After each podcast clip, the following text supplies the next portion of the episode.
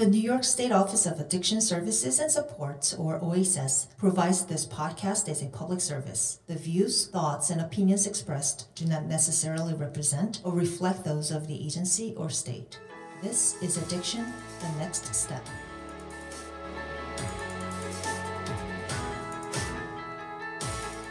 Hey, this is Jerry Gretzinger with the Office of Addiction Services and Supports, and uh, we've got a special edition of the podcast today. We are actually in Niagara Falls, and we are at the annual ASAP conference, 2023 ASAP conference, and uh, what a beautiful place to have any type of a conference. My gosh, there's, there's so many beautiful things to see here and some important things to do this week. I'm going to introduce you to our guests. We've got John Coppola, who's with us from ASAP, and Dr. Chinazo Cunningham from OASAS. Thank you both for joining us today in the middle of the conference going on. Glad to be here. Very happy to be with you. So, so John uh, Chinazo, we've spoken to you many times. John, I'm going to start with you. Actually, tell listeners because you know, for those of us who are here at the conference, we know, but people who might be listening, what is ASAP? What does it stand for? What, what's its role when we talk about the big picture of of addiction services and supports? So, ASAP is Alcoholism and Substance Abuse Providers of New York State. It's a uh, really uh, sometimes people refer to it as a trade association, but we represent the uh, people and programs across New York State to do prevention of, of, of addiction and, and, substance use. Uh, we do uh, represent people who do treatment, um, uh, all kinds of treatment, uh, uh, residential, outpatient, medication assisted treatment, uh, people who are working in recovery programs, recovery centers, and people who do harm reduction working in communities across New York State uh, trying to make sure that people who do use drugs are as healthy as they possibly can be, and if they need referral to treatment, that that happens as well. And John, you've been with uh, ASAP since since its inception, really, right? For many years. For many years. yeah. We'll leave it at that. Yeah, since 1996, actually. Oh, yeah. all right. A lot, a lot of good yeah. work that's been done in those years, and certainly an important time to be continuing that work. Uh, Chinazo, let, let's talk too about the relationship between ASAP and OASAS, you know, how, how the two work together to make sure that services are getting out, that providers, many of whom are, are here with us this week, are getting the support they need to be able to deliver those services. Yeah, absolutely. So we definitely work closely with ASAP. You know, it's a large organization that really um, has the pulse uh, from the providers in terms of what's happening on the ground. So, you know, we'll get feedback uh, about problems that are emerging, about the kind of uh, changes in regulations that are needed, about some of the problems, for example, with funding. So we, we really hear from providers who were doing the work on the ground. Um, and, you know, so it's a great organization that really can provide feedback that we partner with and that can advocate for the field. I mean, that's another really important um, role that ASAP plays. Yeah, so let's talk about that too. So I know, John, we talk about you know advocating, doing that that job for us, and you know uh, there's a lot of things that happen at the state level that impact what can be provided when and where. So, where, what is the current situation? Let's talk about the current situation of addiction in the state of New York and what's being done to kind of move move the needle in the right direction. Well, we have a, a really have a major public health uh, issue here. Um, and it's not just uh, addiction and overdose related to opioids. It's also, uh, you know, we have record numbers of women who are dying from alcohol-related, uh, you know, illness. We have people. Um, the commissioner has, you know, t- spoke about it this morning. Uh, you know, there's all kinds of different uh, drugs that are, you know, people use and and become addicted to, and and. Uh, you know, with fentanyl and other synthetics, it makes it really very dangerous for people who use drugs. And so, uh, it becomes really important for us to work really closely with the state agency to understand like what is uh, you know what are the challenges. And so to work with uh, OASAS for us is our, our, uh, our key partner uh, understanding that the governor uh, kind of plots a course with the budget. And we work to ensure that the commissioner has all the resources that she needs to do the job. And, and that means by, by association that the service providers in the community across New York have the resources they need. Uh, unfortunately, uh, you know, this challenge keeps getting bigger and bigger. Uh, there are always uh, fiscal challenges for the state, and so we really have to fight hard to really try to get to the table and, and to try to get as much resources as we can for this, this really good work and much needed work. And so we talk about providers. You know, I, I think I thought it was interesting. I think sometimes people, you know, they just know that work is being done uh, to help provide service support in, in you know the world of addiction, but I don't think they sometimes realize how many people, how many groups and agencies there are out there. You know, many of them are, are here today and this week, but is do you have a number like how many how many are involved in this effort statewide? Well, you know, you know what I think a lot about. I, I always think about how many people are getting treatment today. And, uh, you know, that number is, is always somewhere between 90,000 and 100, 110,000. It's, and, and the number is, is uh, that, that's a low number because we know that a lot of people get treatment in their physician's offices. You know, the physicians that they're not really part of the system that our providers work in uh, necessarily. Uh, so there's a lot, a lot of people uh, that are needing treatment and getting treatment. A lot more, frankly, way more uh, than are getting it.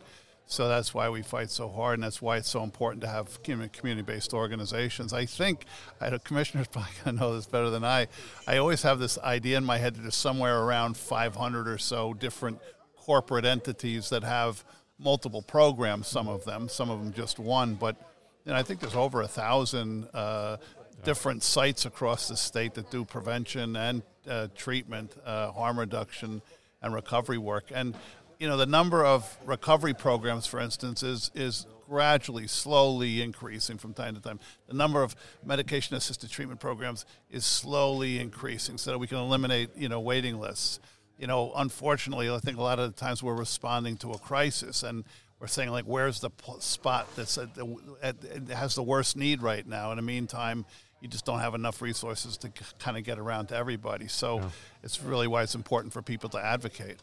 Yeah, definitely isn't. Uh, so, you were just talking too about all the different providers, and and uh, Chinazo, I know you said uh, in some remarks today, you really like to hear from the providers who are here in attendance. You know, because what they say impacts what what happens uh, on a statewide level and at a local level as well. Um, what what are you guys hearing? I mean, what's what have you heard so far today? Like, where are we at, and where do people think we need to be going? Yeah, uh, so I, I just I totally agree, and it's so important to hear from people who are doing the work on the ground and from people with the experience. And you know, as a physician who practiced medicine and took care of people with addiction for over 20 years, I know that there's no substitute for actually doing the work on the ground and what people see and what they experience. That's so important to help guide us. Um, what are we hearing? Uh, so, certainly, workforce challenges is probably one of the biggest things. Um, so this is not unique to addiction. Uh, it's not unique to the healthcare industry. It's a challenge that many different industries, um, you know, have to deal with, and there's certainly no one answer. But we're trying in many ways to really support the workforce. Um, we're supporting individuals who are already part of the workforce with healthcare workforce bonuses, with cost of living adjustments and back-to-back years, with increasing Medicaid rates and reimbursement so that that money can go back into the um, you know salaries of the providers. Um, and then we're also looking at ways to um, really bring people into the field as well. So not just support the workforce who exists, but also bring in new people to the field. And that is definitely needed. And so things like scholarships and fellowships and internships and um, funding new uh, you know programs to train people all of those kinds of efforts we are investing you know many millions of dollars in. So um, we know it's a really big issue. We're listening and we're also listening to providers who have had success in ways that they've enhanced their workforce and then thinking about if that will work in other parts of the state and then um, you know providing the dollars to support that. Yeah. And, and, again, this is this is a great place for all those people to come together and share those success stories. What's working, what's not working, what needs to happen. Um, any other thoughts, uh, John? Maybe that you've heard people are sharing ideas like, "Hey, you know, this has worked here. Maybe we can get this on a larger level." Or you know, just I guess I, I heard that part of the theme this year is the path forward, right? Reimagining the, the, our response what what are we hearing so far? First day of the conference. You know, we don't want to jump jump the gun here, but uh, you know, what what is some of that path, that reimagining that we're we're hoping to help people kind of corral? I think there's a, a, a sort of a broad uh, recognition across the attendees here uh, of really valuing each other, and uh, that there's a sense of community among people that do all of the different kinds of treatment, all of the different kinds of prevention and recovery and harm reduction work, and that uh, it really is important for us to be networking with each other to make sure we're aware of what each other are doing, and and uh, particularly where we might not have enough familiarity with some of the services that are part of the continuum of services to, to learn from each other as much as possible. And then I think the other thing is really uh, just the fatigue to some extent. The people are working really, really hard. Uh, COVID was really difficult for all of us, and, and in particular people that were working on the front line, and you know just working with people who've had a lot of trauma. It's it's very very difficult work. So I think there's a, a recognition of the importance of of, of of self care, and, and, and conferences are a good place to kind of do that a little bit. Uh, but I think also just really making a commitment to how do we begin to uh, draw in some new people into the field. And, uh, you know, one of the things that always strikes me is that people who are coming out of prison, people who are coming out of uh, situations that were really challenging, uh, many times are, are the best possible candidates for us because they're looking for training, they're looking, you know, for career, they're looking to give back because they were helped by other people. So I think that there are uh, there are untapped resources, and and uh, there's some with some creativity and uh, and some resources. I think we could probably make a make a dent in this. Mm-hmm. Um, it's good work.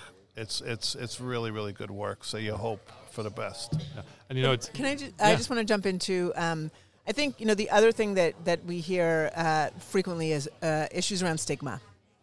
And so, you know, right even just before coming here, hearing from one of the providers about, you know, a community member who, you know, doesn't want uh, these people, quote unquote, uh, in their neighborhood, and and that's something that I think is um, we're hearing more and more about.